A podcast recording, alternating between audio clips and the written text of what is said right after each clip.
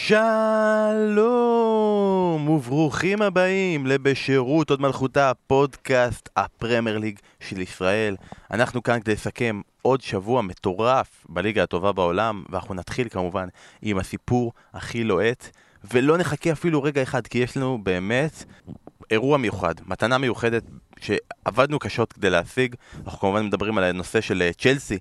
וכל מה שקרה בשבוע האחרון, אה, וההחלטה של ממשלת בריטניה שרומן אברמוביץ' עושים נגדו סנקציות, וצ'לסי לא יכולה להביא שחקנים, ולא יכולה להחתים, ולא יכולה אה, לחדש חוזים, ולא יכולה למכור יותר חולצות, ואין יותר דגלים של צ'לסי, והצבע הכחול יוצא מחוץ לחוק. כל הדברים האלה קרו השבוע, ואנחנו אמרנו שאנחנו חייבים לשוחח עם זה, ואחרי ניסיונות ארוכות אמרנו זה הבן אדם שצריך לדבר איתו על זה, זה הבן אדם שיוכל לתת לנו את התשובה המלאה לגבי כל מה שקורה. אז uh, תסלחו לי רגע, אנחנו נצטרך לעבור לשפה האנגלית. I'm very excited, I'm very honored. Uh, hello and welcome, Mr. Roman Abramovich, Chelsea uh, owner. How are you? טוב. Uh, hello Roman, um, I'm Ben from uh, בשירות עוד מלכותה and I wanted to...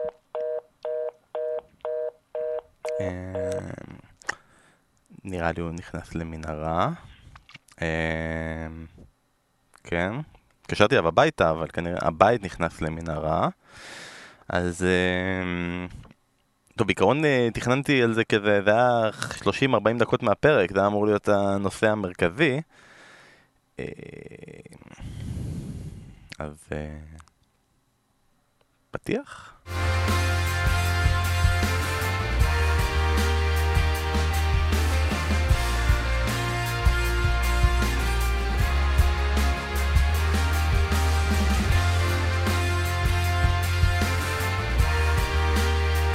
שלום וברוכים הבאים לבשירות הוד מלכותה, קיבלתם שניים בפרק אחד, פודקאסט הפרמיירי של ישראל, אנחנו כאן בלי רומן אברמוביץ' לצערנו, אולי בפרק הבא נעשה פרק אמצע מיוחד עם רומן ברגע שהוא יצליח לעבור את כל הקטע של המנהרות וכל הדברים האלה שעוזבים אותו, ואנחנו כאן כדי לדבר על הליגה הטובה בעולם, אני בן פורגס וכאן לצידי חזר מהנרחר, הוא נראה שזוף כמו שבהולנד אפשר להיות שזוף, כתום כמו שהולנד יכולה לייצר אסף כהן, מה העניינים? שלום, אהלן. אה, צהריים טובים. מה שלומך? אה, נהדר, נהדר. אחרי שנתיים וחצי בלי חופש, אחרי שנתיים וחצי שהעולם עמד על הראש, יצאנו לחופש. חזרנו מחופש, זה גם עובר תמיד נורא מהר. אה, נסענו הביתה לביקור מולדת באמסטרדם. והיה נהדר, היה רגוע, שקט. אז בוא, בוא, בוא, בוא נסגור רגע עכשיו את הנושא הזה מבחינת המאזינים. אנחנו ביקשנו מכם בשבוע שעבר תביאו אותנו ל-5,000 אה, עוקבים בטוויטר. ולא עשיתם את זה, הגענו ל-4,997, אנחנו לא שם. ולכן עכשיו אתם תשלמו על זה בריבית דריבית. יש לנו timestamps, אתם יכולים לדלג על הקטע הזה. עכשיו אתם יכולים לדלג, לדבר, לשמוע כדורגל, דברים כאלה. אבל אני לא ראיתי את אסף שבוע, הוא בילה לו בחו"ל, אני הייתי בקורונה וזה, אז אנחנו מה שאנחנו נעשה עכשיו, אנחנו פשוט נשלים פערים, נשמע מה קורה בהולנד, סיפורים. אתה בא ואומר, אתה חוזר לטיול הביתה, זה הבית שלך, אתה כאילו, אתה הולנד למתקדמים. אז אני רוצה לשאול, מה עושים בהולנד למתקדמים? הלכתם למדאם טוסו, נכון? זה, זה הולנד למתקדמים. לא, אה, בדברים המתוירים, אז זה מוזיאון ואן גוך כמובן, כי זה תמיד חשוב קצת תרבות. אה, היינו עם הילדים, אז אתה יודע, זה החלקה קרח ומיני גולף ובאולינג, ויש לונה פארק בווסטרפארק, בפארק... אה, יש שם איזה כזה פארק כזה, אה, אני לא זוכר איך קוראים לו. אה, פארק, זה לא לגו. אני צריך להיזכר. מדורודם? לא, לא מדורודם. אני לא זוכר, הייתי באמסטרדם פעם אחת, הייתי עם לא המשפחה. כן. עם המשפחה, והיה את היום הזה שכל אחד לא... כבר היינו שלושה ימים ביחד, אז נמאס לכולם אחד מהשני, כן. וכולם רצו להתפצל. אז לקחתי את זה, והלכתי למוזיאון של הילדים, או לא יודע מה זה הדבר הזה, לא זוכר איך קוראים לו, נגלה. ועליתי במדרגות, יש מדרגות כאלה גדולות, זה ליד הנמל, יש שם כל מיני דברים כאלה. כן. אה, עליתי במדרגות, נכנסתי למד... ופתאום... אה, נמו. כן, יפה, כן, יפה. אוקיי, אז עליתי במוזיאון המדע, עליתי למדרגות של הנמו, נכנס וזה, ופתאום אני קולט, אחרי שאני שם מסתובב, שלא שילמתי. ואני בפנים. וכאילו, אתה יודע, ונחמד, מוזיאון מאוד נחמד, ונהניתי בזה, ואני יורד בטעות, כי בטעות נכנסתי מהיציאה. ומטייל שם ומסתובב והכל, ואז אחר כך כשאני מגיע לתשלום, חזרתי חזרה ויצאתי. לא, למה שאני אשלם? וכל כך נהניתי מהחוויה של ה... כשהייתי באמסטרדם בערך דבש עם לירון, לקחתי אותה למוזיאון נמו בשביל שהיא תראה איך נכנסים למוזיאון בלי לשלם. אפילו לא עניין אותי המוזיאון. הצליח שוב? הצליח שוב? אוי מעולה. אז אה, מוזיאון נמו פספסת, יש מוזיאון נמו בחינם באמסטרדם שלא הלכת. חבל שלא סיפרת לי מראש, כי הילדים היו נהנים וגם אני הייתי נהנה. זה אחלה, זה מוזיאון נחמד, לפני שנים. אמ, תראה, הרבה, זה, זה כמו לחזור הביתה, זה, זה הרבה לאכול את הדברים, את הטעמים שחסרים, זה מסעדה סורינמית פה, מסעדה אינדונזית שם, אמ, אה, ביקור בכל מיני מקומות שאהבנו, אבל זה היה בעיקר אה, מנוחה. יש לי חבר מאוד טוב שגר שם, היינו אצלו בבית, ו... וגם כיף לראות כדורגל הולנדי בטלוויזיה שם, ולראות את הפאנל לפני, את הדוויכס מדורו. אה, מפרשן את המשחק. ויחס מדורו זה מי שממנו עלה ונעשה מדור אדם?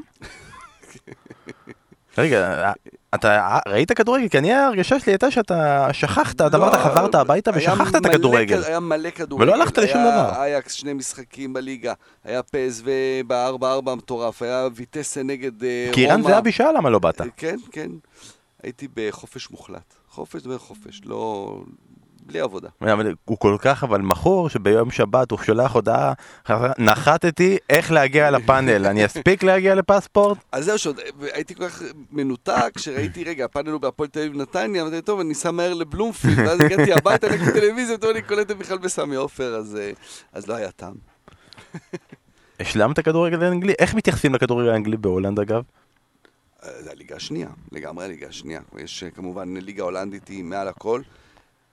זה לא סתם, הליגה ההולנדית היא באמת, זה בכל זאת גם בישראל, הליגה הישראלית, הליגה המקומית היא גם לא מתנגש בשעות כל כך, נגיד בשבת. נכון, אבל בהולנד אתה רואה, גם העניין של מכירת כרטיסים הוא עדיין משהו מאוד משמעותי שם בתקציב של הקבוצות. החוזה טלוויזיה הוא לא משמעותי כמו בישראל, אנגליה, גרמניה וכן הלאה, ולכן בהולנד גם כל התקופה הזאת בלי קהל, הייתה מאוד משמעותית עבור הקבוצות מבחינה כלכלית. אחרי, אחרי, אבל אחרי, אה, אחרי הליגה ההולנדית המקומית, אז הליגה הפרמייר ליג כמובן הגדולה ביותר. שזה הרבה כמובן נובע מדניס ברגקאמפ, מרוד ואן ניסטלרוי, מהשחקנים הגדולים ההם, יאפ סטאם, שהיו באמת כוכבי על בקבוצות הגדולות. אמ, עכשיו אתה יודע, זה וירג'יל, וירג'יל הוא ממש הפרצוף של הליגה, של הפרמייר ליג בהולנד, אמ, אבל בגלל ש... זה, זה, זה כמו פה, גם פה, הרי גם, גם בישראל, גם כל המאזינים שלנו יודעים, זה, זה עניין של דורות. אמ, יש לך את הדור של בני ה... אמ, כמעט 60 נגיד, אז שם פתאום אתה שומע המון אוהדי לידס ודרבי אה, והקבוצות שהיו גדולות בשנות ה-70. אה, אחרי זה יש לך את כל הדור ש... שנולד בשנות ה... בשנות ה-70, שכבר, נגיד, התפתח מבחינת האהדה בשנות ה-80, אז זה יותר אוהדי ליברפול, ואז את הצעירים יותר שזה מתחלק יותר ארסנל, יונייטד אה, וכן הלאה, ואז עוד דור שזה כבר צ'לסי וקבוצות שעלו בשנות האלפיים. אז, אז זה מאוד מעניין לראות. אז שם אתה רואה, אתה רואה דבר דומה, כלומר המון אוהדי ארסנל, באמת, כלומר ארסנל זה, זה המועדון הכי, הכי משמעותי בגלל דניס ברגקאמפ, בעיקר באמסטרדם, ברגקאמפ ואוברמארס כמובן. אמ, אה, אבל גם, אבל גם אתה רואה הרבה יונייטד בגלל, אה, בגלל ואן ניסטלרוי. שכחת שיש עוד דור, תמיד אנחנו חושבים שיש עוד דור צעיר שהוא אוהדי מנצ'סטר סיטי, כי זה הדור החדש. זה כבר ממש הדור הדור עכשיו, שאתה, נכון, נכון, האלה שהילדים שלך הסתובבו איתם אה, ו... לא, לבן שלי יש חבר ממש טוב. החבר הכי טוב שלו, שהוא אוהד מנצ'סטר סיטי, אתה בדיוק חולצות של דה בריינה וזה. ומי הבן שלך אוהד? בועז? כן. את ליברפול, אבל שם זה בא מ... זה, זה לגמרי גם, זה גם משהו שצריך לדון עליו פעם. ריאן באבל? לא, מה זה? זה בא מפיפא. Mm. הם משחקים בפיפא. לא כיף לי עם פיפא. לא כיף לי עם ליברפול בפיפא. משחק, אז הוא, כן, ככה משם זה בא, ווירג'יל כמובן. אז, אה, אז הוא ליברפול. זהו, גילינו עכשיו. הוא אוהד קבוצה לא בגלל אבא שלו, זה הפוך. אתה ידוע כאוהד... אה, בריסטול סיטי. נכון, בריסטול סיטי. אה, טוב, הליגה השנייה של העניין של ההולנדים, למרות שאנחנו יודעים כמובן שתמיד אתם מתאמים משחקים גדולים, בדיוק למשחקים הגדולים באנגליה, זה משהו הזוי, אני מניח שיש עוד משחק של אייאקס נגד פ.ס.וו איינדהובן. ביום ראשון הקרוב יש רק גביע באנגליה. ויש לנו Klassieker, אייאקס פיינורד. כן, אבל בטח, יש עוד אייאקס פ.ס.וו איינדהובן? לא, נכון? לא, אבל אם יש גמר גביע, 17 באפריל. שזה בטח התאריך של ליברפול נגד סיטי, נכון? נכון? בוא נבדוק. אני חייב לבדוק את זה תוך כדי שאנחנו מדברים. יום ראשון, 17 באפריל, זה גמר הגביע בהולנד, ברוטרדם, אייאקס PSV. תקשיב, אם זה באמת נופל על 17 באפריל ליברפול נגד סיטי, זה כאילו... אה, פשוט הגעתם לשיא חדש. לא, אסטון עשירי באפריל, עשירי באפריל, אנחנו בסדר. טוב, זה רק, אפילו יצא ג'רארד נגד אה, זה, אבל זה ב-16, אתם בכלל, אתם נקיים מכל העניין הזה. כל התיאוריה שהעליתי נפלה מידע. טוב, עכשיו אנחנו מחברים חזרה את כל אלה שדילגו, לחצו על ה timestamp בשביל לא לשמוע את כל הדיבורי הולנדי, למרות שיש עוד דיבורי הולנדי בדרך, אז נע בעין שלכם, אנחנו נחזור לעניין הזה, עד שלא נגיע ל-5,000 עוקבים, ככה אנחנו עושים. אה, אני רוצה להתחיל לפני יונייטד טוטנאם, רגע בקטנה, בכל זאת יש לנו מאבק אליפות, חתיכת מאבק אליפות העונה, באמת, אה, אפילו יותר מהאקס נגד פסו, אפילו יותר מזה.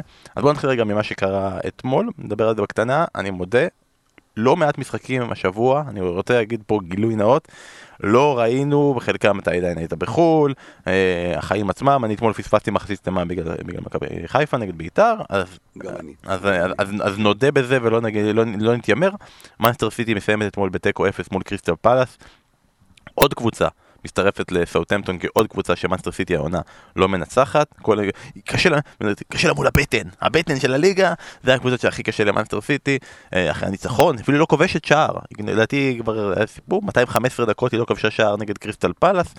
ניסתה, ניסתה, ניסתה, קריסטל פאלאס, שיחקה נהדר, באמת, גם, גם, זה לא היה בונקר, גם שמרה בצורה חזקה, סיטי לא הגיע אפילו להרבה מצבים, התקשתה לחדור, לחדור את זה, יצא להם מתפרצות, לסיטי היה מזל במקרה הזה שהיא, שהיא לא נעקצה, אז 0-0 אה, יכול, בוא נגיע לזה ליום רביעי, ליצור בכלל צמרת, לא צמרת, דו-קרב משוגע לחלוטין.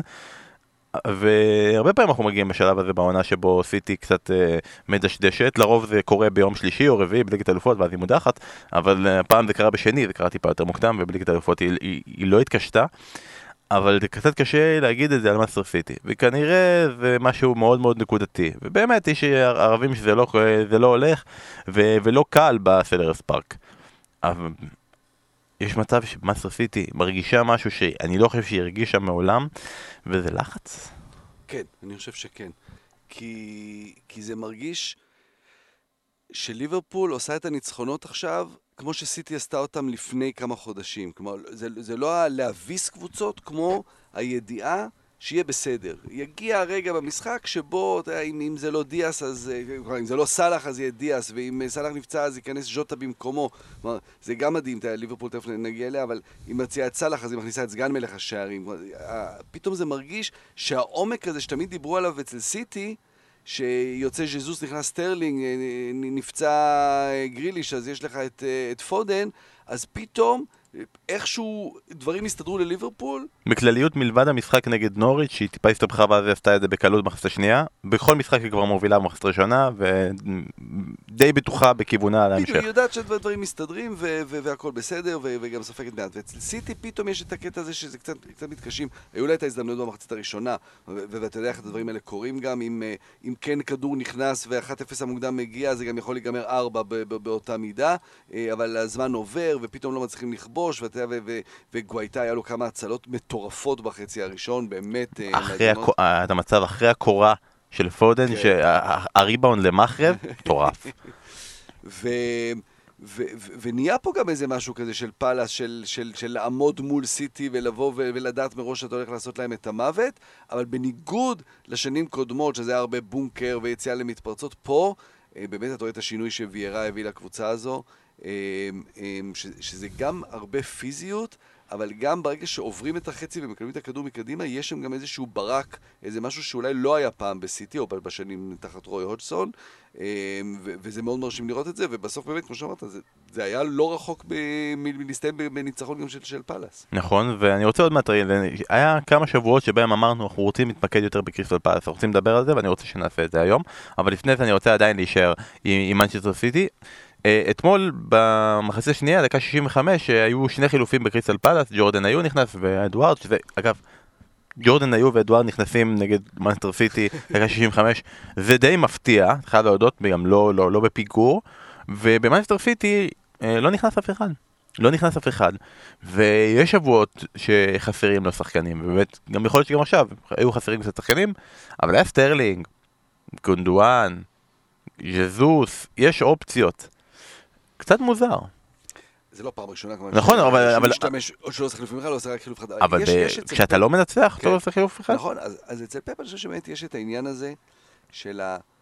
הרי אימון אה, סביב משחק מתחלק לש, לשני דברים, להכנה למשחק ול, ולמשחק עצמו, כלומר ל, ל, להגיב תוך כדי משחק למה שקורה. ואצל אה, פפ אתה רואה, תמיד יש, הביקורת הרי זה תמיד על ה-overthinking, על זה שהוא מגיע למשחקים, אה, הרבה פעמים למשחקים גדולים, ואז משנה משהו, שזה כמובן לא באמת נכון, כי הוא לא באמת משנה רק למשחק הזה, זה תמיד דברים ש, שכבר ניסו אותם בעבר, או כמעט תמיד דברים שניסו אותם בעבר. אמ, הוא באמת מאמין בתוכנית משחק מאוד מאוד מסוימת. אז אפשר לדבר על קיבעון של, אה, של, של מאמן ש, שהוא לא מחליף. ויכול להיות, אתה יודע, אצל, אצל סיטי, באמת הדבר הייחודי מאוד של פפ גוורדיולה, זה שאתה מקבל את ההרכב בתחילת המשחק, ואתה רואה את ה-11 וגם מציירים אותם בצורה מסוימת, אבל אין לזה שום משמעות. כלומר, בכלל, בהרבה קבוצות, בטח בטופ, כל עשר דקות משנים את המערך ועומדים אחרת בהתקפה ועומדים אחרת בהגנה, ואם זה בהגנה בשלושה בלמים אז זה בהתקפה לא בהכרח כך, אה, ומשנים תוך כדי. אצל פפ זה בכל התקפה.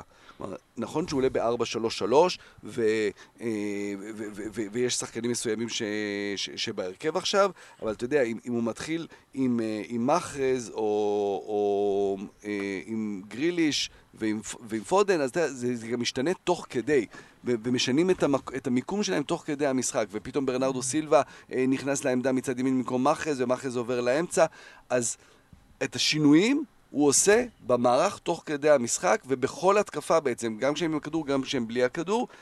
בוודאי, כשנגמר 0-0 אז בדיעבד קל להגיד מה, אבל למה הוא לא עשה חילוף, ולמה הוא לא רענן, ולמה הוא לא הכניס מישהו מהספסל.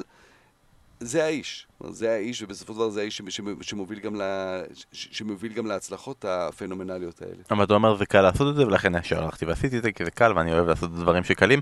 אגב, תיקו 0 שנים ברציפות של סיטי, אה, אחרי תיקו 0 מול ליסבון, אמנם אחרי 5-0 כן. היה פחות אכפת להם. פעם אחרונה שהם לא כבשו שני משחקים רצופים. היה גם מול קריסטל פלאס אגב, היה פלאס ולפני זה ההפסד בגביע הליגה לווסטאם, שהם הודחו בפנדלים אחרי 0-0. אה, ומשם הם יצאו ל-12 ניצחונות רצופים בפרמייר ליג. אז, אה, אז ליברפול, ואחר כך עוד רגע נגיע לרעיון הזה של קלופ. לא צדקת, הנה באמת הנה איבדו נקודות, אבל מפה כנראה מפה, מפה אתה הולך לבדוק והם לא יכולים לאבד נקודות יותר בהמשך. בוא נתייחס רגע לקריסטל פאלאס באמת. אה, היו במשך שנים עם רוי הודג'סון, עוד רגע רוי הודג'סון, חשבנו שנפרדנו מרוי הודג'סון, הוא חזר לנו בהפוכה ועוד אה, נתייחס לקבוצה שלו בהמשך. אה, הגיע פטריק ויירה, אה, ואפשר להגיד, קצת מצחיק שאנחנו אומרים את זה במשחק של 0-0, אבל זה עדיין נכון, שהוא אה, שינה, עוד לא DNA, אבל שינה מנטליות. של קבוצת אה, פרמייר ליג שהיינו רגילים למשהו אחר לגמרי. הגדרה מעולה, בדיוק. אתה, אתה, כי אני לא חושב שבהכרח ה-DNA של פאלאס זה הכדורגל של רוי הודג'סון. כן. לא, זה, זה, אז, אז זה לא לשנות DNA. ה-DNA של קריסטל פאלאס זה הכדורגל של איציק זוהר. כן, הוא הטביע את זה ומשם הם המשיכו. זה מחוץ למגרש אולי. אה, פאלאס... עם קהל אדיר, צריך להגיד את זה כל פעם מחדש, כיף לראות את המשחקי הבית שלהם, כי הקהל שלהם לא מפסיק לשיר ולעודד. אבל זו קבוצה שעברה שינוי כל כך מהותי בקיץ הזה. היא שחררה אמ, שחקנים אמ, שב total שלהם ביחד הופיעו במעל 800 אה, משחקי פרמייר ליג. זה המון המון ניסיון, זה שחקנים שיודעים מה לעשות, יודעים ברגעים כאלה של 0-0 להעיף כדור, לעשות, אה, לעשות את מה שצריך כדי להשיג את הנקודה או כדי להשיג את הניצחון. ובמקומם מילאו את הסגל בהמון כישרון, שחקנים עם ניסיון בעיקר צ'מפיונשיפ, לא בהכרח ניצחון, ניסיון פרמייר ליג, והביאו מאמן שם מהגדולים בליגה כמובן, אבל עוד צריך להוכיח את עצמו כמאמן בליגה הזו, כבר הצליח במקומות אחרים, במדינות בצרפת, ו... ואתה מסתכל על כל הנתונים, כל הפרמטרים, כמו שאוהבים להגיד אצלנו, ואתה רואה את השיפור המטורף שחל אצל פאלאס לחיוב. פאלאס בשנים האחרונות הייתה קבוצה של 40% החזקה בכדור, שתמיד במקום האחרון או במקום הלפני האחרון בליגה, אה, קבוצה ש... אה, במשחקי החוץ שלה עושה יותר נקודות מבבית, כי בחוץ גם אף אחד לא מצפה ממך, אז אתה עומד פשוט מאחור, נותן כדור ליריבה, שולח כדורים קדימה לזהה, בנטק מי ששם, ומנצחים עבורך את המשחק ב-1-0. וזה השתנה. הקבוצה הזו מחזיקה השנה בערך 48% אה, מהכדור, אה, מהזמן בכדור, 8% יותר, זה המון עבור קבוצה שרגילה את השחק בסגנון מסוים. כלומר, זה בא מאמן וממש משנה את החשיבה בראש. אז נכון, אמרנו, החליפו המון שחקנים, אבל זה לא שהחליפו את כל הקבוצה, ויש פה הרבה שחקנים שנשארו, ושינה את החשיבה, ומקבוצה מגיבה, הם הפכו לקבוצה יוזמת, לקבוצה, ברור שנגד סיטי אתה לא תחזיק בכדור, אתה לא תיזום, אבל ברוב המשחקים נגד קבוצות דומות לה, שבהם, אתה יודע, היא עמדה מול קבוצות כמו סאות'מפטון ומול וולף, ונתנה להם את הכדור ועקצה. עכשיו היא באה ואומרת, לא, אני אבוא במשחקים האלה ואנסה ליזום, וזה, וזה חשיבה אחרת לחלוטין.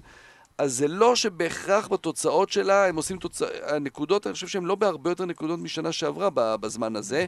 כן הרבה יותר, כן יותר שערים, אה, כן אתה יודע, ולא תמיד הכל זה מספרים. כלומר, היום אתה יושב ואתה רואה משחק של פאלאס, וכיף לך לשבת ולראות משחק של פאלאס. וזה לא תמיד היה ככה בשנים האחרונות, וזה קודם כל ולפני כל המספרים, ולפני כל ה-XG, וכמה גולים הפקיעו וכמה בישולים עשו. היום אתה בא למשחק של פאלאס, אתה יושב ורואה, ויש כדורגל ויש מה לראות. קונור גלגר זה לא שחקן שלהם, אבל אתה יודע, זה גם יכולת להביא את השחקן הנכון ולדעת לשלב אותו. אמ, ואפילו, אתה יודע, אפילו מישהו כמו היו, אתה שואל את עצמך מה, הוא באמת מתאים?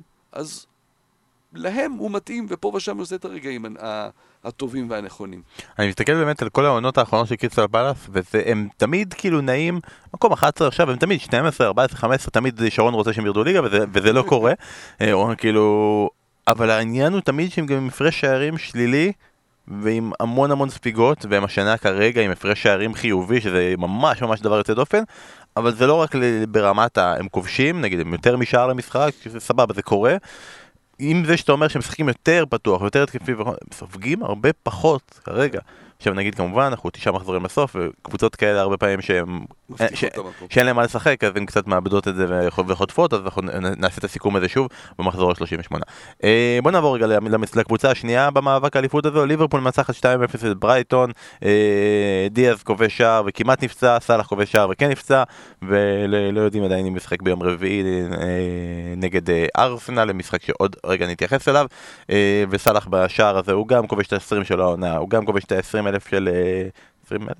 2,000, נראה לי 2,000, הגזמתי.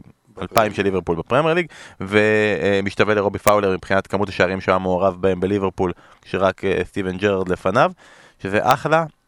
אני רוצה לשים את המשחק בצד.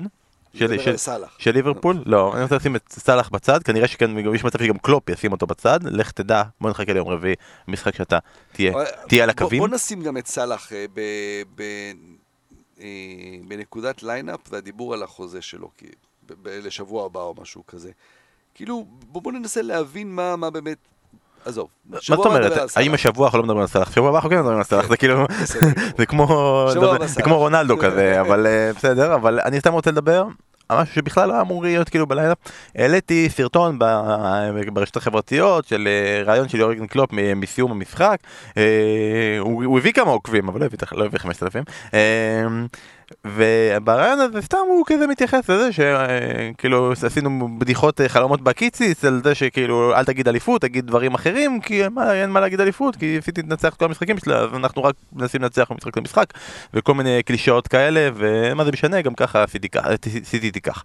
אה, והתגובות הם מאוד הפתיעו אותי, זה סתם היה רעיון. האמת היא, העליתי את זה בשביל החלומות בקיציס, אבל בסדר, זה היה המטרה. והתגובות נעו ישר לכיוון ה... ואני לא רגיל לזה. איך אני שונא את היורגן קלופ הזה. איזה, איזה בכיין. איזה ככה, איזה זה, זה, ואז כמובן זה כמובן העדר של הצד השני, איך אתם יכולים לשנוא את הבן אדם הזה, זה הבן אדם הכי טוב בעולם, זה הכי טוב שיש, זה כמו החיקוי הזה נהדר, מה לעשות, הוא הכי טוב שיש. ובן אדם כאילו הציל יהודים בשואה, וכל הדברים האלה וזה, ואז הם כמובן תקבו חזרה, וככה, ונהיה דיון ממש סוער ומעניין סביב הנושא הזה. כאילו סוער ומעניין סביב הנושא האם יורגן קלופ בכיין או לא בכיין, שזה נושא יותר חשוב עם כל הכבוד למשחק נגד ברייטון נגד ליברפול, ואתה ישבת לך ב... עומד כבר בארץ, כבר חזרת וראית את ההתפוצצות הזאתי, אמרת אני, אני לא מגיב עד הפוד, אני חייב לחכות לפוד ולהגיד את הדעה שלי האם קלופ הוא בכיין או לא בכיין. קודם כל לפני שאנחנו מדברים אם הוא בכיין או לא בכיין, אה, זה חלק מההתפתחות של דמות כל כך משמעותית. כלומר, גם מוריניו בהתחלה היה מאוד אהוב, וזהו, הוא היה גדול, הוא היה ענק. לוקח זמן לשנוא את האנשים האלה, ו- וככל שאתה יותר ויותר... אה, אתה יודע מה, גם פפ בהתחלה, לא היו לו היה, מה, בואנה, המאמן שלה, השחקן העבר עם קבוצת המילואים, תראו מה הוא עושה, את הכדורגל הכי מדהים, ולאט לאט צמחו השונאים שלו. אז גם קלופ, צורכים אסונים שלו, וזה בסדר. ברור לך אבל שזה בגלל שהוא הוריד את המשקפיים, כן? והלבין עוד יותר את השיניים. מה בכיין? כאילו, כאילו מה? האמת היא באמת... אני באמת לא מבין את זה, אני באמת, אני מתקשה להבין מה בכלל, זה שכאילו סיטי משחקים ביום שני והם... זה דברים, צריך להבין, בכל ראיון כזה, כשמישהו מדבר, מאמן, שחקן, אז לא כל, כל, כל uh, משפט שהוא אומר, כל משפט שהוא אומר מיועד לאוזניים מסוימות. כלומר, הכל נאמר ומשודר, אבל לפעמים הוא אומר משהו שמיועד רק לאוזניים של השחקנים שלו, או לשחקן מסוים, או דווקא להנהלה, או לאוהדים של הקבוצה שלו, או בכלל לעולם הרחב. ולא כל דבר צריך ל... ואז צריך גם איכשהו, זה מאוד פוסט-מודרני, ולשפוט דברים איך... מזווית מסוימת, ולא רק כמו שהם נאמרו. אבל לא כל דבר שנאמר, אה, אה הוא המאמן של ליברפול, אז הוא אה, מתבכיין כי הוא, אה, או לא משנה, הוא, הוא המאמן של מכבי חיפה, הוא המאמן של הפועל ירושלים, אז הוא בוכה על השופטים. לא, כלומר, יש, יש עניין של מתי אתה מדבר, מתי אתה... וואי, אתה רוצה להיכנס לשם? וואו, וואו. אפשר גם, אתה יודע. פרק שלם. בוא נעשה את זה בסוף העונה, כשיהיה יותר קל להגיד דברים. אל תשכח שגם יורגן קלופ שיחק בשבת בשתיים וחצי, שזה השעה השנואה על יורגן קלופ לשחק. אני לא, לא, לא חושב שהדיבור הזה בכלל על, על בכיין או משהו כזה. כלומר, כן, יש פה מישהו שמעניין לשמוע אותו, ובכלל, אתה יודע, אתה רואה גם את ההתפתחות הזו, ואנחנו... גם תומאס טוחל, אתה יודע, עם הרבה ביקורת אולי על הכדורגל שלו, אבל אנשים שבאים ו- ולא רק מדברים בקלישאות, אלא גם אומרים דברים שזה, ש- שבאמת מעניין לשמוע אותם, ו- ו- ולא בורחים מתשובות. אה, ואתה יודע, ולפעמים נורא קשה, הנה, אני לוקח את זה יותר רחב, אדי האו, בסוף המשחק שאלו אותו על אה, מה הוא אומר על זה שנרצחו שם 81 איש אה, בסעודיה על, על ידי, אתה יודע, המשטר שם, בסופו של יום. ואז, אתה יודע, הוא באמת היה במצב כזה שאומר, תשאלו אותי על כדורגל, מה... כי מה אתם מצפים שהוא יגיד? אבל לפעמים, אתה יודע, הם כן יודעים ללכת ולהסביר את הדברים כמו ש... או לדבר על דברים בצורה רחבה יותר. וקלופ הוא הדוגמה הכי, הכי מדהימה, זה היה בקורונה ובכל פעם, ועם השינוי שהוא העביר ב... בליברפול, עם ה... עם ה... להפסיק להתבכיין כל הזמן ולהיות קורבן, אלא לראות איך אנחנו הופכים את זה לטובתנו. אז, אה, אז בתור מישהו שהנה, אנחנו פה אוהדי ליברפול אוהבים להגיד, הנה, אני לא אוהד ליברפול, אני מאוד אוהב את קלופ, ואני לא רואה את, ה... את הטענה הזאת לבכיינות בכלל, לא ברעיון הזה ולא בכלל. אני חייב להגיד, אם כבר אמרת את הנושא הזה של הקורונה, שבאמת היה כאילו, הוא כאילו היה נציג הכדורגל בדבר הזה, כי הוא היה הראשון שבא ואמר דברים וזה, ותקשיבו, אני לא רופא, וזה מצחיק, אנחנו מתלהבים מרעיון שבו הוא אומר, מה אתם שואלים אותי, אני לא, אני לא איזה שאמורים לשאול אותו את הדברים האלה, אבל הוא גם לא היה צד בנושא, שזה, ואני, אנחנו נגיע, אבל נגיד תומאס טוחל, או אמרת את הדי האו, וזה שכבר כאילו, אתה יודע, הוא מגיע, טוב, ניצחתם 1-0, אבל מה אתה אומר על הלחימה ברוסיה, ומה אתה אומר על זה שהם עיכבו את הכוחות ככה, ומה אתה אומר על זה... מה אני, מה אני אמור להגיד על זה? כאילו, הוא בא ואומר, מה אתה רוצה שאני אגיד על זה? איך תגיעו, נגיד, יש עכשיו, אה, שאסור למטוס, כן. כאילו, יש סכומים, איך תגיעו לליל? לא יודע. אבל זה מה שחשוב, שדווקא שם, אז הוא כאילו אומר, אז אין בעיה, אז אני אקח את ה-7 סיטר ואני אקח את השחקנים. וזה יפה, אתה יודע, פה הוא מדבר לאוהדים, לשחקנים, יהיה בסדר, כלומר, אנחנו ביחד בדבר הזה. זה באמת חשוב שתומאס טוחל יגיד שזה לא בסדר שרוסיה תוקפת את אוקראינה, בואו, זה מה שהוא חושב. רוב האנשים, אתה יודע, מבינים פה, במקרה הזה, אתה יש פה טוב ורע, ומבינים מה הולך. אפשר גם לקבל את זה שבן אדם נמצא במקום קצת יותר בעייתי להגיד את הדברים כמו שהם, ולא יקרה כלום אם הוא לא יגיד אותם, וכן ידבר אל הדברים ש, שנוגעים לו ברגע הזה. ולא צריך בהכרח לבוא ולבקר את זה כבכיינות או משהו. בגלל זה נגיד אנחנו מבסוטים שאנחנו עובדים במקום עבודה שכולם צדיקים, שכולם עושים רק דברים טובים ולכן יש לנו רק דברים טובים להגיד עליהם. אה, אבל הדבר השני שאמרת לגבי למי מדברים, אני אחזור שנייה רגע למשהו של כדורגל ישראלי, ממש ממש בקטנה, נגיד ברק בכר, אני בקבוצה של אוהדי מכבי חיפה, וכאילו עכשיו אתמול, גנב דעת הזה, עכשיו אתמול, איך הוא בא אחרי המשחק ואומר אה, זה שמה שחשוב זה הניצחון. נגיד באמת במקרה כזה, שאתה אומר כל פעם מדברים, אז היה שבועות שבהם אה, מכבי חיפה אה, שיחקה רע, והוא בא ואומר שיחקנו רע, וואו, היינו בושה וחרפה, לא משנה מה וזה. אבל כמה, אפשר, כמה זמן אפשר לרוץ ולהגיד את הבושה וחרפה הזה? מתי שאתה צריך לבוא לשחקנים ולהכניס להם את הביטחון של יאללה, ניצחנו, מה שחשוב זה הניצחון. אז, אז פה באמת במקרים האלה, אז, אה, אז קלופ, אה, אני לא יודע אם צריך להגיד, כאילו, אני לא חושב שזה, נגיד, אם אתה בא ופונה לשחקנים, להגיד להם, תקשיבו, סיטי ינצחו את כל המשחקים שלהם בוודאות, אם זה באמת המסר הכי חכם בעולם שאתה צריך להעביר, אבל הנה, זה, אולי זה פנה לשחקנים של סיטי, ואמר להם, חבר'ה, אליפות בידיים שלכם כבר, תנצחו כל המשחקים. אתם. משחקים אחרינו, אתם יודעים מה אתם צריכים. כי יודע, הוא יודע שבעצם השחקנים של ליברפול, הם הרגע סיימו משחק, הם לא רואים את המסיבת עיתונאים, הם לא רואים את הריאיון הזה, אבל השחקנים של סיטי כן רואים את המסיבת עיתונאים, ופפ רואה את המסיבת עיתונאים, ואומר, אה, ניצחתי את קריסטל פלס, ובסוף הוא לא מנצח, אתה מבין, הכל מתוחכם הרבה יותר. התחלת לטוחל, התחלת לצ'לסי, אתה רוצה צ'לסי עכשיו, אתה רוצה יונייטד. תמשיך, אתה, אתה הבוס. lineup, או הנה, ב lineup רשום, מנצ'סטר יונייטד פוגשת את טוטנאם. אה, וואו, איזה כיף זה, כאילו עכשיו פשוט, אה, אה, לגבי המשחק הזה, זוכר? יונייטד טוטנאם זה כאילו בשנים האחרונות המשחקים הגדולים. אבל אתה זוכר שכאילו התחילה העונה את טוטנאם של נונו אספריטו סנטו? כאילו זה היה קבוצה, לא באמת הקבוצה, מאמן כאילו- החודש באוגוסט. לא, אבל אני אומר בכלליות גם, זה היה כאילו הקבוצה הגדולה. שהכי מבאס לראות. אפילו יותר מיונייטד, יונייטד הייתה פעם הקבוצה הגדולה כן. שממש מבאס לראות המשחקים שלה משעמם, משעמם, משעמם, ופתאום זה כאילו מקדש השלוש-שתיים. יאללה, אני רוצה להגיע לטוטנאם, אבל אנחנו חייבים בכל זאת, בכל זאת, אה, חייבים לקבל את הקרדיט. אנחנו עוררנו את קריסטיאנו רונלדו, אנחנו הצלנו את קריסטיאנו רונלדו במנצ'סטר יונייטד, אנחנו אה, דיברנו דברי תוכחה והדברים האלה חדרו לו לתוך הראש, החזירו אותו לחיים, החזירו מפרישה את תום בריידי, וכל זה התגלגלות של כל מה שקרה בפודקאסט הזה, אז כמובן תמלוגים לשרון דוידוביץ', אנחנו צריכים לעשות את זה.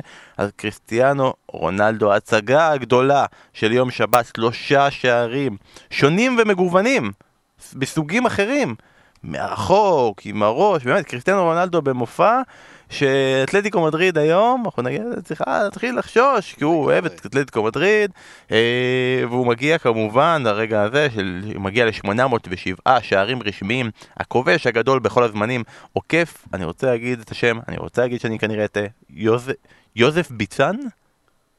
אתה מבין, אה, יוזף ביצן הוא היה השיאן, לא נראה לי הוא יודע שהוא מחזיק את השיא הזה, פשוט ממציאים אנשים, ואומרים, שהוא היה האיש שהבקיע הכי הרבה שערים רשמיים, כמובן כאילו הוא קיפל המציא שערים והמציא כן. משחקים, וכאילו היה משחק... גם רומריו, נכון שהיה סופר ב... שחק עם הבן שלו. הבקיע לסלווה בין הרגליים שני גולים, סופר, סופר, זה בוויקיפדיה האישי שלו. אז הוא כמובן עכשיו השיאן השערים הרשמיים, הוא גם השחקן יונייטד הראשון שמעלה את הקבוצה שלו שלוש פעמים ליתרון במשחק ומעניק לה ניצחון, זה לא קרה מעולם, אז הוא לקח את זה. הנתונים הלא חשובים האלה. אה, מגניב, הפך להיות הכובש שלושה השני הכי מבוגר בתולדות הפרמייר ליג. אחרי טדי שרינגהם, עוד כמה ימים בזה, אבל אולי, אם רונלדו יישאר איתנו עוד עונה, אז הוא יכול, אז גם ישבור גם את זה, והנה סיבה לקריסטיאנו להישאר, אבל כמובן הדבר הכי טוב זה שהוא השתיק אותנו. ומבחינתנו, הכי טוב שהוא עשה את זה. אני רוצה גם כאילו להסביר את העניין הזה. הכי קל, באמת הכי קל בפודקאסט זה לדבר על הרע. וביקרו אותי גם באופן אישי שבוע שעבר ועשינו, אתה לא היית, אז אתה, אתה, אתה ברחת מזה, אז אה, בדרבי של מנצ'סטר הרבה יותר כן. התמקדנו בנפילה של מנצ'סטר יונייטד במשחק הזה, מאשר בהצלחה של מנצ'סטר סיטי. באמת יותר קל, הרבה פעמים גם יותר מעניין לדבר על הרע מאשר לדבר על הטוב. והרבה יותר קל להגיד בואנה קריסטיאן, כאילו הרבה יותר מעניין כשיחה, קריסטיאנו רונלדו זה לא זה, ליאו מסי זה כבר לא זה, אגב ליאו מסי באמת זה כבר לא זה, כאילו קריסטיאנו רונלדו כן, אבל ליאו מסי באמת, זה, זה כבר ממש ממש ממש לא. נגיד אם היינו עושים, אם, אם זה הפודקאסט ליגה צרפתית, אז דבר ראשון תראו בנו, כי אנחנו לא רוצים להיות במקום הזה, אבל גם הסחורה הייתה וואו וואו וואו. אז זה באמת הרבה יותר קל ומגניב ומצחיק ומביא traffic וזה, אבל בסוף, ומביא אותי גם לטוטנאם, יותר כיף שמישהו מצליח. יותר כיף לראות משהו טוב, כאילו, אני, אם אני שואל אותי אם אני מעדיף לראות את קריסטיאנו רונלדו מסריח את הדשא, ואז לדבר על זה וללכלך עליו בפודקאסט, או לראות הצגה של קריסטיאנו רונלדו ולהגיד יאללה איזה כיף שהשחקן הזה משחק בליגה שלי, אני מעדיף את הטוב, אני תמיד אעדיף ליהנות ולדבר על דברים טובים. בעיקר רונלדו. אתה יודע, אז אפשר לבוא ולהגיד, אוקיי, יש, יש לו המון שונאים ויש המון שונאים למנצ'סטר יונייטד, סבבה. אבל בוא, אנחנו עכשיו פה מנסים לעשות משהו יותר גדול, יותר רחב מזה. הרי כולנו התרגשנו מהסיפור הזה שהוא חוזר למנצ'סטר יונייטד, זה, כן. לא, זה לא סתם, זה לא, אה, אוקיי, עוד שחקן חוזר, זה, זה באמת אחד השחקנים הגדולים בהיסטוריה של המשחק הזה, שהתפתח להיות משהו במקום הזה. חוזר לשם, ובאמת המטרה ברורה, כלומר, המועדון הזה בשנים האחרונות הוא לא במקום שבו הוא אמור להיות מכל כך הרבה בחינות, מבחינת הניהול שלו, מבחינת הכדורגל שלו, מבחינת חלק מהשחקנים שלובשים את החולצה של, של המועדון הזה, והוא בא, והוא אמור, נכון, הוא כבר לא מה שהוא היה, והוא כבר יותר איטי, ובטח שאתה יודע, לא לוחץ כמו שצריך, כל הדברים האלה, אבל הוא אמור לתת מהעילה הזו, להביא מהעילה הזו שלו כדי ל, ל, ל, להרים ולהגדיל את הקבוצה, את המועדון. ואז זה לא הולך, ונורא כיף לרדת על זה, כי כולנו ציניים, וכולנו מגניבים, וכולנו יודעים לזלזל, ו... ואנחנו מדברים על כדורגל ומזלזלים בקריסטיאנו רונלדו, זה, זה, זה לא נתפס בכלל, אתה יודע, אנשים יושבים ומעיזים לעשות את זה, אבל בסדר, כולנו עושים את זה, זה לא שאני פה אה, אומר את זה למישהו אחר או משהו כזה. אה, אבל אז שזה קורה, שזה כן מתחבר, אז זה, זה נפלא, זה לשבת וליהנות מבאמת אחד מגדולי המשחק שגם עוד אין הרבה זמן, זה לא יקרה עוד הרבה שאנחנו נהנה מקריסטיאנו רונלדו בעצמו אה, עושה את הדברים האלה, וזה מעלה שוב את השאלות של, אוקיי, אתה הבאת את רונלדו, ואז החלפת אותו במאמן אחר, הבאת את, רנג, את, החלפת את סולצ'ר, הבאת את רנגניק, ו, וכבודו במקומו מונח, וכמובן זה היה גאון כדורגל, פילוסוף כדורגל, שמביא כדורגל מסוים. ונכון, תמיד אנחנו אומרים, והכדורגל הוא, מה שחשוב זה הקבוצה, והשחקנים צריכים להתאים את עצמם ל, ל, לשיטה, אבל כשהבאת כבר את רונלדו, ואתה יודע על כל מה שזה אומר מסביב, אתה, לפעמים יש שחקנים שאתה כן צריך להתאים את השיטה אליהם.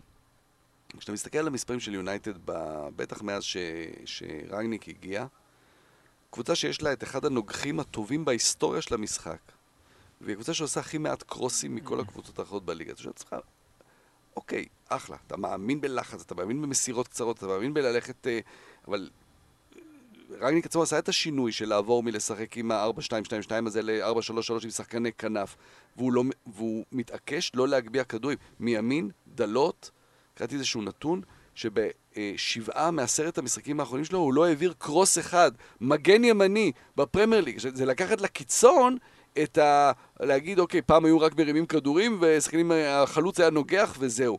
אבל לא לעשות את זה בכלל, כשיש לך את קריסטיאנו רונלדו בתוך הרחבה, אז אתה שואל את עצמך, מישהו פה עושה משהו לא נכון. ואז האשמה היא לא רק על רונלדו.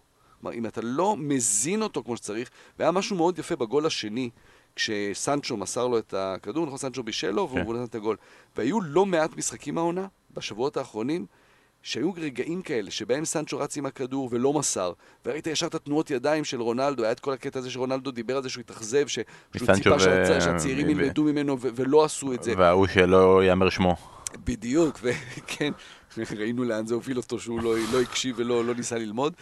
בכל אופן, ראית את הבישול של סנצ'ו, את של רונלדו, ואת השמחה האמיתית של רונלדו ללכת לסנצ'ו, והצינים יגידו, אוקיי, זה הוא שמח כי הוא נתן את הגול והוא שמח וזהו, אבל הייתה שם שמחה אמיתית בהליכה של, בריצה שלו אל סנצ'ו. אולי בהבנה, הנה, גם הבחור הצעיר הזה של ה-80, התג מחיר של 80 מיליון, והכוכב הבא של המועדון, מבין, זה הרגע, עדיין, העונה הזו, העונה הבאה, אם, אם רונלדו יישאר, שעדיין עובדים בשביל רונלדו. כי בסוף, בסוף, בסוף, רונלדו זה הכוכב של הקבוצה הזו, וצריך לעבוד בשבילו, וגם ג'יידון סנצ'ו ומרקוס רשפורד וברונו, כולם צריכים לעבוד בשביל רונלדו, ואולי הגול השני הזה במשחק נגד טוטנאם, יפתח את הדלת לאיזשהו רן כזה של יונייטד לסוף העונה. אמ, למאבק אמיתי מול ארסנל על המקום הרביעי. אגב, בוא נתחיל, בוא נתחיל עם היום, אבל אה, אגב מישהו שצריך להבין שעובדים בשביל רונלדו, אה, צחי העורך, אחד העורכים הנפלאים אצלנו, ביקש ממני ביום ראשון בוא תחתוך לי איזה סינק של רנגניק לחגיגה האנגלית, שבו הוא מפאר ומשבח את השחקן הכי טוב שיש לו, כאילו את קריסטיאנו רונלדו אחרי הצגה, ואחרי כמובן שרנגניק ורונלדו זה לא החברים הכי טובים, ושמעתי את הרעיון סוף משחק שלו של חמש דקות, ואני חייב להגיד, היה לו מאוד קשה. הוא מאוד נהנה, אבל הקטע, היה לו מאוד קשה. באמת, להחמיא לקריסטיאנו רונלדו, והוא כמובן אמר, זה המשחק הכי טוב שלו, ראיתי את זה כבר באימונים, ולכן החלטתי, למרות שהוא כביכול היה פצוע, החלטתי לפתוח איתו בהרכב, אבל זה לא רונלדו, זה הקבוצה, כאילו...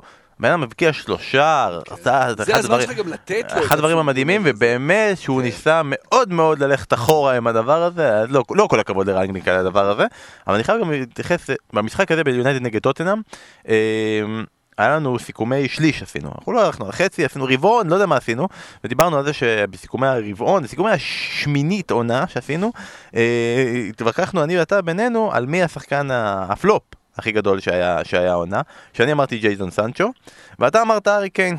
וכאילו, זה מצחיק שכאילו, אם לוקחים עכשיו את העונה שתסתיים, אף אחד מהם לא יהיה אופציה. נכון. אף אחד מהם לא יהיה אופציה, הארי קיין כמובן לא יהיה אופציה אפילו יותר נכון. מג'ייזון סנצ'ו, ואני חייב להגיד שג'יידון סנצ'ו הוא אחד הדברים היותר טובים שקורים במנצ'סטר יונייטד בתקופה האחרונה, כולל בדרבי של מנצ'סטר עם הנפילה, הוא לא נתן... הוא היה נקודת אור, נקודת אור כרגע ביונייטד.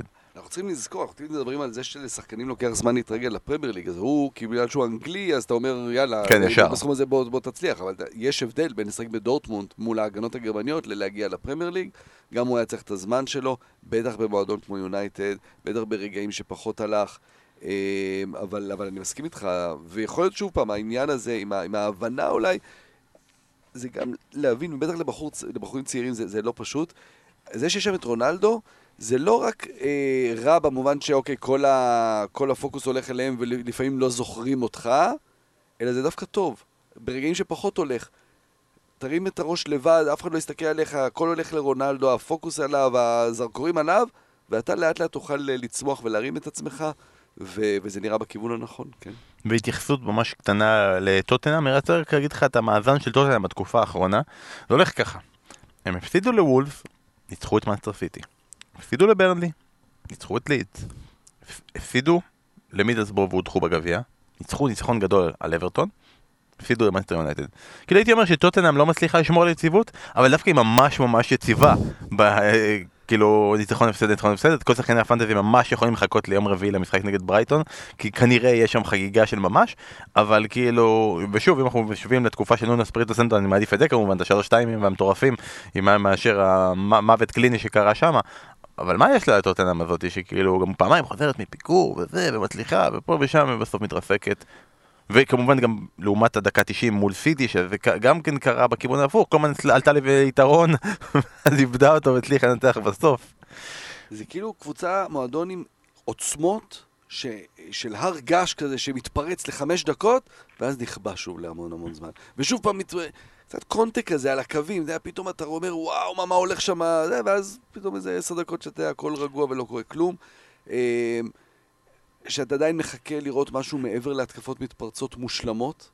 אה, וזה היה מעניין לראות את זה מול יונייטד, שאתה יודע שיונייטד בשנים, בשנים תחת סולשיאר זה היה בעיקר היכולת הזאת במתפרצות, נכון. לעקוץ את היריבות שלה, ו, אמ, וזה מרגיש שטוטנאם כשהיא עם הכדור עדיין קשה לה, עוד אין לה את הפתרון מה עושים כשהכדור אה, אה, אצלם, יש לה את השחקני על שלה, את סון ואת קיין, שקיין הוא מוסר גדול, הוא באמת אחד המוסרים הכי גדולים במשחק, אבל הוא לא playmaker במובן של, במובן של קריסטיאן אריקסן, במובן של לבוא לקבל את הכדור, של לדעת לנווט אותו מבחינת אה, אה, טמפו של משחק, קצב של משחק. ברגע מסוים הוא ייתן כדור, את הכדור הכי גאוני שיש, אבל playmaker זה, זה, זה עבודה בפני עצמה, מתי לרדת אחורה לקבל את הכדור, מתי לבוא קדימה, ובסוף עדיין אתה רוצה את קיין ליד השער ו- ולא מאחור. כן, לא, בסוף זה לא התפקיד שלו. בדיוק, ואתה יודע, ומהבחינה הזאת אתה אומר, אוקיי, טוטנאם צריכה בקיץ הזה להמשיך את, ה, את השינוי שהיא עושה, היא באמת, היא, היא התקדמה מאוד, גם קולוסבסקי, יש לה כאילו חלק קדמי נהדר, היא צריכה עוד את העוד playmaker הזה, וכמובן, להתייצב מבחינה הגנתית, כי זה... עדיין הגנה שאי אפשר לסמוך עליה. בשום משחק, גם במשחקים שמנצחים, הגנה שאי אפשר לסמוך עליה. ואפשר לסמוך על זה, אבל לפחות שיהיה מרהיב ונפלא ואנחנו נהנה מכל רגע. אה, בוא נדבר רגע על מישהו שכן כרגע אפשר לסמוך עליהם, שזה גם אה, מהנה ומרהיב ונהנים מכל רגע. הקבוצה הכי חמה בליגה היא ארסנל. כן. אסף היא ארסנל, הקבוצה הכי חמה, הכי כיפית, ואנחנו רוצים, אני רוצה, אתה יכול גם, אני רוצה להתפקד רגע בשחקן אחד, כי אנחנו שיבחנו בויאקו סאקו. באמת, בויאקו סאקה, כי הגיע לו, באמת הגיע לו, ו... ודיברנו על אמיל סמית פרו, עכשיו הפך להיות הסופר סאב שעולה לפעמים וזה, התייחסנו בשבוע שעבר שלא היית, דיברנו גם על אלכסנדר לקזט ועל השינוי שלו, שהוא הפך להיות גדול המבשלים של ארסנל בכל הזמנים בערך, והאם זה מקנה לו uh, תפקיד בעונה הבאה כחלוץ המרכזי של ארסנל, אבל בכוונה, לא בכוונה, היא עשה, כאילו, כשהתעלמנו מאחד השחקנים הכי חשובים של ארסנל לעונה, שזה מרטין אודגרד. עכשיו, קיבלנו מלא מלא הודעות על זה שזה מרטין אודגארד, זה אודגארד, לא צריך להגיד אודגור, לא צריך להגיד ככה, צריך ככה, הנה, הנה תשמע את ההקלטה הזאת, הנה. נזרום איתכם, מה אכפת לי, זה יותר קל. מרטין אודגארד, אנחנו נתייחס אליו. הוא השחקן השלישי העונה בפרמייר ליג שמייצר למעלה מחמישה מצבים אה, לשער במשחק שדה, אחרי ברונו פרננדס, שזה לא מפתיע, וג'ק גריליש, שזה אגב כן מפתיע, אבל כנראה זה היה באיזה משחק שסיטי ממש ממש קרא להם את הצורה, ובשני משחקים כמובן. אה, והוא באמת נתן משחק ביום ראשון נגד לסטר, שיש כאלה שיגידו שזה מזכיר להם את אייל ברקוביץ'. יש כאלה שיגידו שזה הזכיר להם את פאברגס, בהקשר של הארסנל הזאתי, ויש פשוט שיגידו שזה הזכיר להם שהיה שלב שבו חשבנו שאודגרד הוא ורסיה חדשה ומעודכנת של אה, דניס ווארז. דניס סוארץ. לא, חשבנו שזה עוד פלופ, עוד שחקן שמגיע מספרד באמצע העונה וזה. כן, כן. אז הוא לא שם, הוא השחקן שמייצר... אז הבחור שבגיל 15 קראו לו מסי הנורבגי, אתה יודע, איזה...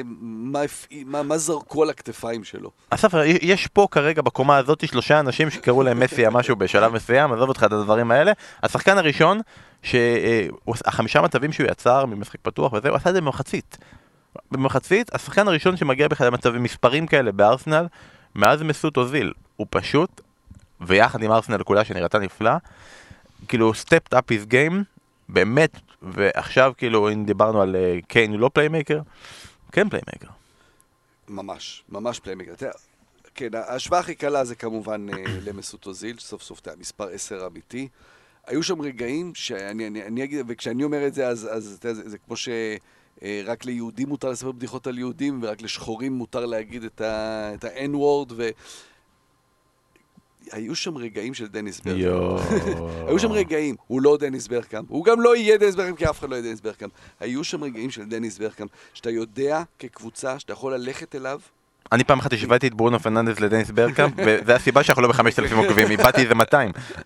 אז עוד פעם, הוא לא. אבל, אבל היו שם רגעים שאתה יודע שאתה תלך אליו, ויקרה, המג'יק, יקרה שם איזשהו קסם, ואתה יודע, והוא צריך לעשות את זה לאורך שנים, והוא צריך לעשות את זה לאורך שנים, בשבוע אחרי שבוע, אמ, חושב שהוא לא מסוגל לתת את... הוא כן אולי יכול להגיע בבישולים לשם, הוא לא יכול להגיע בגולים לשם, אמ, ובאמת בגאונות הצרופה שהייתה לברקאמפ, אבל אה, אודגרד זה באמת משהו שסוף סוף גם מישהו שציפית ממנו, כי ציפו ממנו, yeah. כן.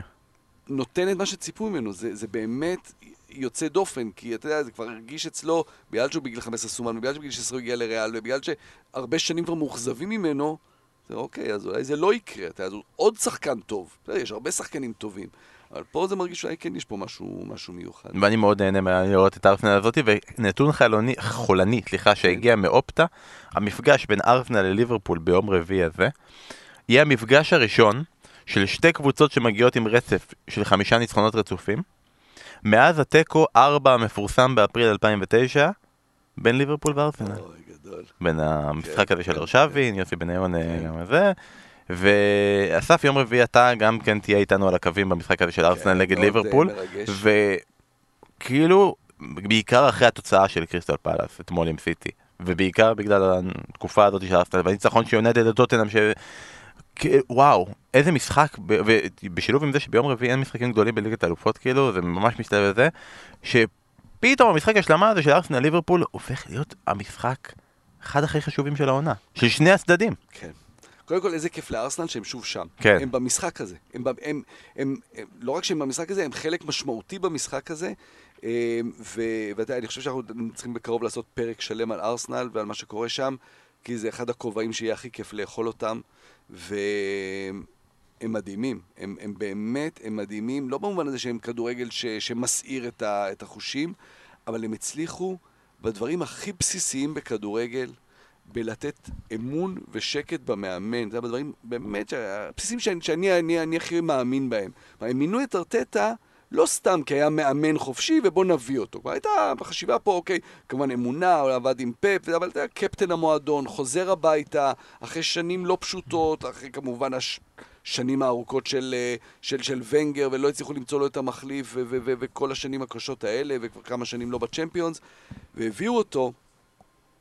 והיה להם הרבה מקומות, הרבה צמתים שבהם היה לגיטימי לפטר אותו, לגיטימי לגמרי. שאתה אומר, אוקיי, די, זה לא עובד, זה לא מתחבר, זה לא הולך לשום מקום. העונה היה להם צומת כזה. בדיוק, בדיוק, שאתה אומר, אוקיי, זה לא, רק מס... זה לא מספיק רק לגדל שחקנים צעירים, זה לא מספיק, זה לא... זה מספיק בקריסטל פלאס אולי, זה מספיק ב... ב... בקבוצות, ה... בסרטמפטון זה, זה, זה, זה המוטו, זה לא מספיק בארסנל. והם אמרו, לא, אנחנו ממשיכים איתו כי אנחנו מאמינים במה שאנחנו רואים שם, ופתאום אתה רואה... אתה יודע מה הדבר הכי יפה שאפשר להגיד על ארסנל אחרי כל כך הרבה שנים? יש שם יציבות. זו מילה שהם לא הכירו שם, שאתה יודע לפני משחק, אתה יודע איזה מערך ישחק, אתה יודע איזה שחקנים ישחקו, ישחקו עכשיו שני משחקים רצוף באותו הרכב בדיוק, וזה...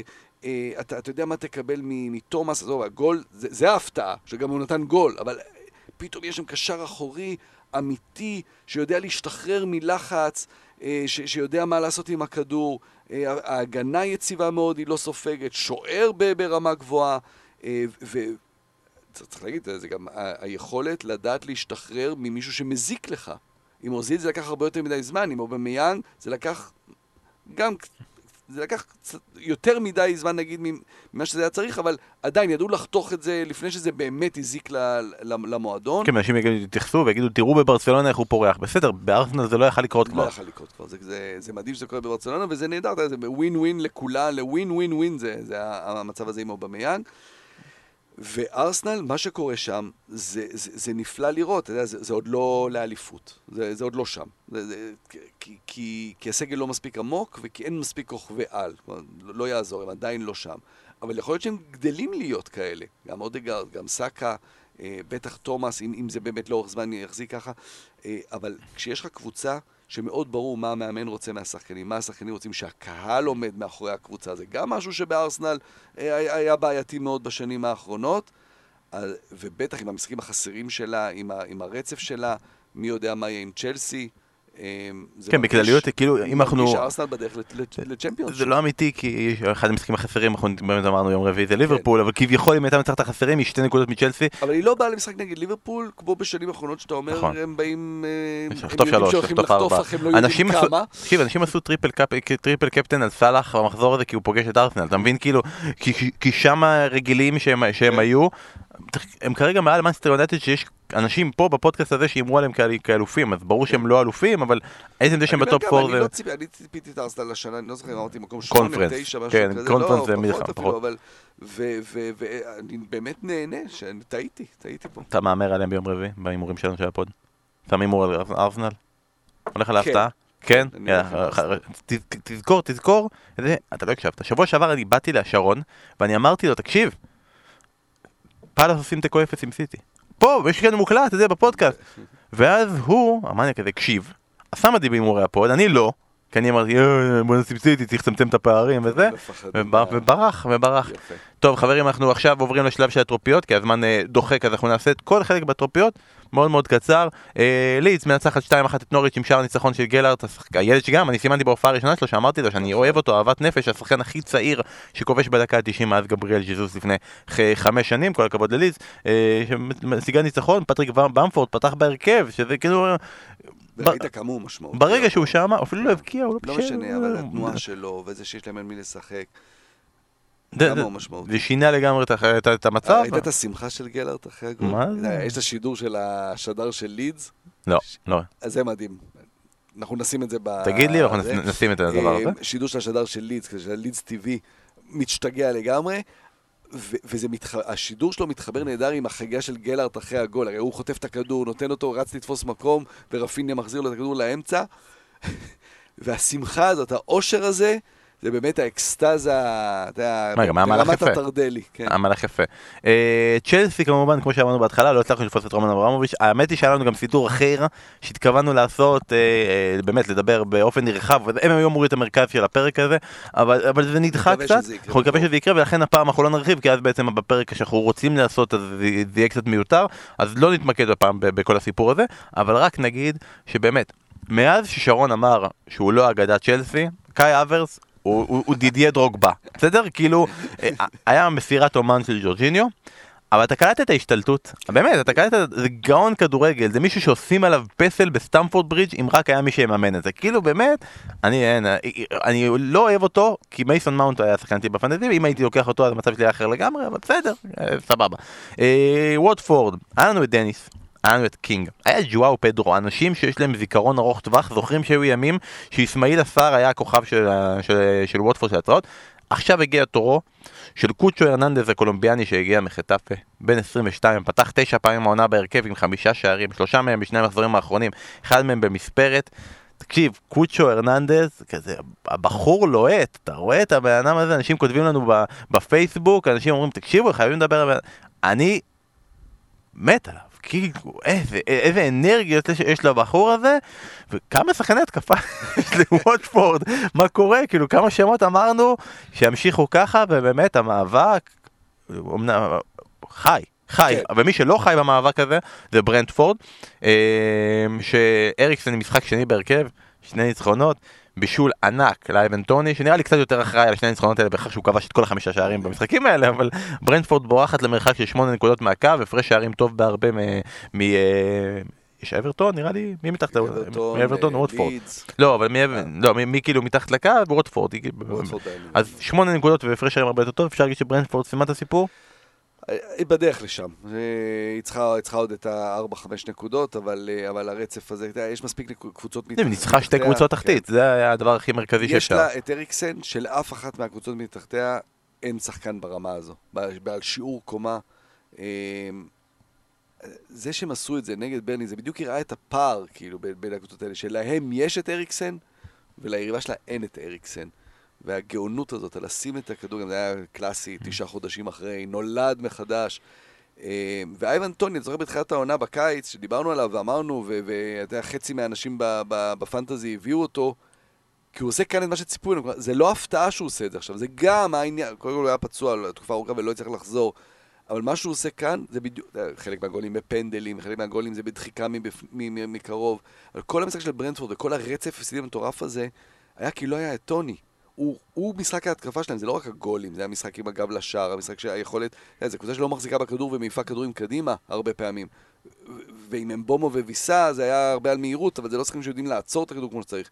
איתו יש להם נוכחות מקדימה, אה, טוני משנה את המשחק, אריקסן זה, זה, זה, זה, זה באמת מעל כל מה שיש לקבוצות התחתית, אז הם, הם, הם, הם לא ירדו כי הם, הם, הם טובים מדי בשביל לרדת. מהרגע המרגש של המחזור הזה, אסף, עם כל המשחקים האחרים וקריסטיאנו רונלדו וכו' וכו' וכו', קרה כמובן ביום ראשון, לאזור השעה אה, ארבע וחצי אה, אחר הצהריים, אה, כשהרמולנקו כובש את השער נגד אסטון וילה ופורץ בבכי, ואנחנו ראינו כבר תמונות כאלה, זה לא הפעם הראשונה שאנחנו רואים את זה, אה, אבל כמובן, הראשון זה במגרש הביתי שלנו, וגם ברמולנקו היה פה סיפור נוסף, כי כאילו הבן אדם בא ואומר, אני כמעט לא התאמנתי, אני לא מסוגל להתאמן, אני לא מסוגל לא לחשוב על הדברים האלה. נסע לסדר דברים, משפחה וזה, אה, חזר כדי לעזור לקבוצה שלו בעת הצורך, אחרי תקופה רעה מאוד של וסטאם, כובש גם שער יפה, וגם הליווי של החברים והרגע הזה שפתאום, פתאום עוזבים אותו, וכאילו בהתחלה כולם קופצים, ופתאום הוא לבד, ומוחה את הדמעות. התרגשתי, התרגשתי. לגמרי. וזה באמת סיפור יפה, הם סיפרו שם בווסטאם שבימים הראשונים של הלחימה, באימונים, הוא פשוט היה בצד ודיבר בטלפון, כל הזמן עם המשפחה, כל היום בטלפון, עד שמוניס אמר לו, קח את הזמן, תצא, כי ראינו, ראינו זינצ'נקו, מיקולנקו, הם באו למשחקים, הם היו שם, הם שיחקו או שישבו על הספסל. ירמלנקו באמת לא היה במצב לשחק, שלחו אותו הביתה, אמרו לו, לך תהיה עם עצמך, תהיה עם המשפחה שלך בטלפונים, באיך שמה שצריך. והחזרה שלו, עכשיו צריך להגיד, ירמולנקו זה שם גדול בכדורגל האוקראיני, הוא עוד שחקן בווסטהאם, הוא לא כן. באמת כן. הצליח שם להטביע חותם, הוא שחקן סגל לחלוטין, ופתאום עכשיו עם הפציעות של בואן ואנטוניו, הוא הופך להיות מאוד מאוד משמעותי ומאוד מרכזי. בואו נראה אותם, הם, הם פתאום בריצה שלהם באירופה ובליגה, הם, הם, הם ממש בבעיה. כלומר, הם, הם הפסידו את המשחק נגד אה, סבילה 1-0, ובליגה פה, אתה יודע, מאוד צפוף שם במאבק על, על כרטיס לאירופה. כן, בהתחלה אם דיברנו על מאבק על הטופ 4, עכשיו צריכים להשיג כרטיס לקונפרנס. נכון, להשיג מאבקים על, על, על אירופה בכללותה. אגב, אם אנחנו מדברים על אירופה, יום רביעי, צ'לסי עוברת את ליאון, היום, יום שלישי, מי שמקשיב. את ליל, סליחה, סליחה, את נכון, ליל, כן, כן את ליל, היא רק גרלה נגדה ארבע פעמים, אז כנראה היינו צריכים לדעת את זה. אה, היום, יום שלישי, מי שמקשיב מהר, מי שאחר, שני משחקים סופר קריטיים, יונייטד נגד אתלטיקו מדריד, וגם כמובן קריטי לך, המשחק של אייקס נגד בנפיקה, אז אנחנו לא נתמקד בזה יותר מדי כי הזמן דוחק, אבל תגיד לנו עכשיו, תספיילר לנו, מי שמקשיב ביום רביעי, שכבר ידע כמה נגמר שני המשחקים. אה, אייאקס, בנפיקה, שלוש אחת. לאייאקס. כן. ויונייטד מנצחת. מנצחת. קריסטיאנו רונלדו. קריסטיאנו, כן. יאללה. זה צריך לקרות.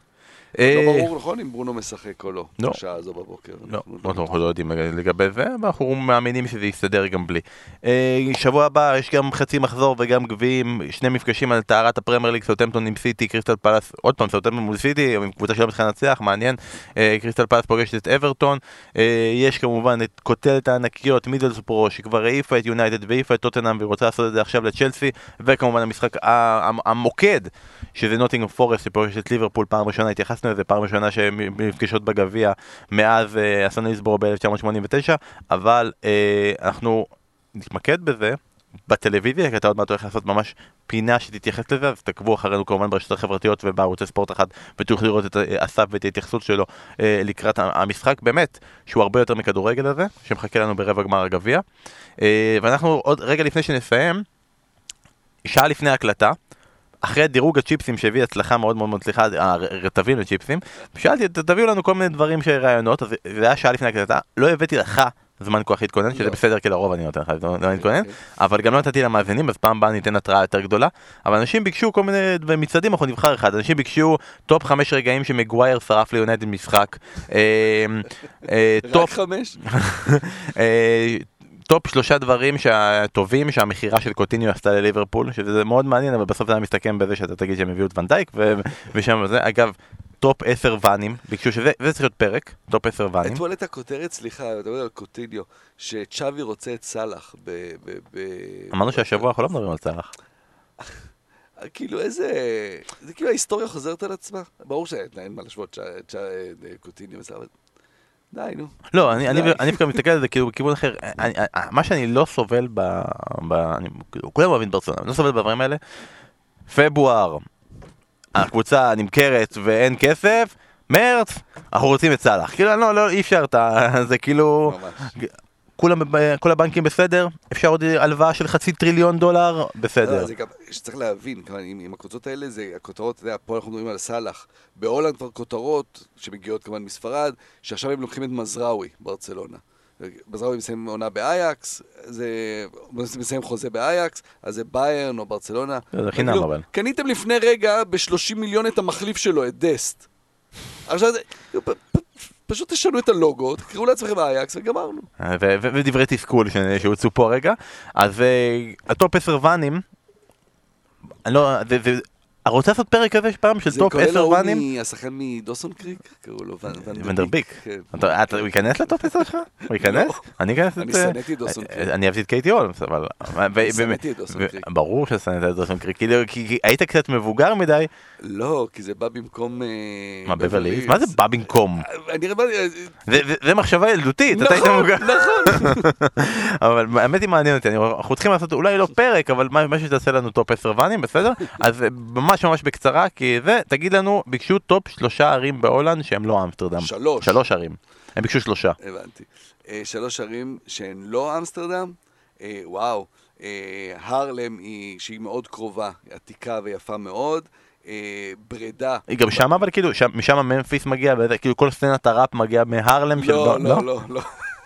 אמ, ברדה, שהיא עיר מאוד מאוד שמחה, שאנשים כל היום שם יושבים, שותים, תמיד קרנבל, ותמיד תמיד תמיד שמח שם. שאיפה זה? אמ, ברדה היא בדרום, היא בחבל ברבנט, זה כאילו לא רחוק מאיינדובן וכן הלאה.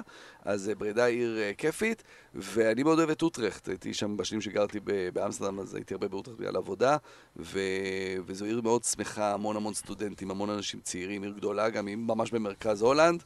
אמ, כן, כן. אבל עזבו, אתה נוסע להולנד, אתה נוסע לאמסטרדם. הבנתי.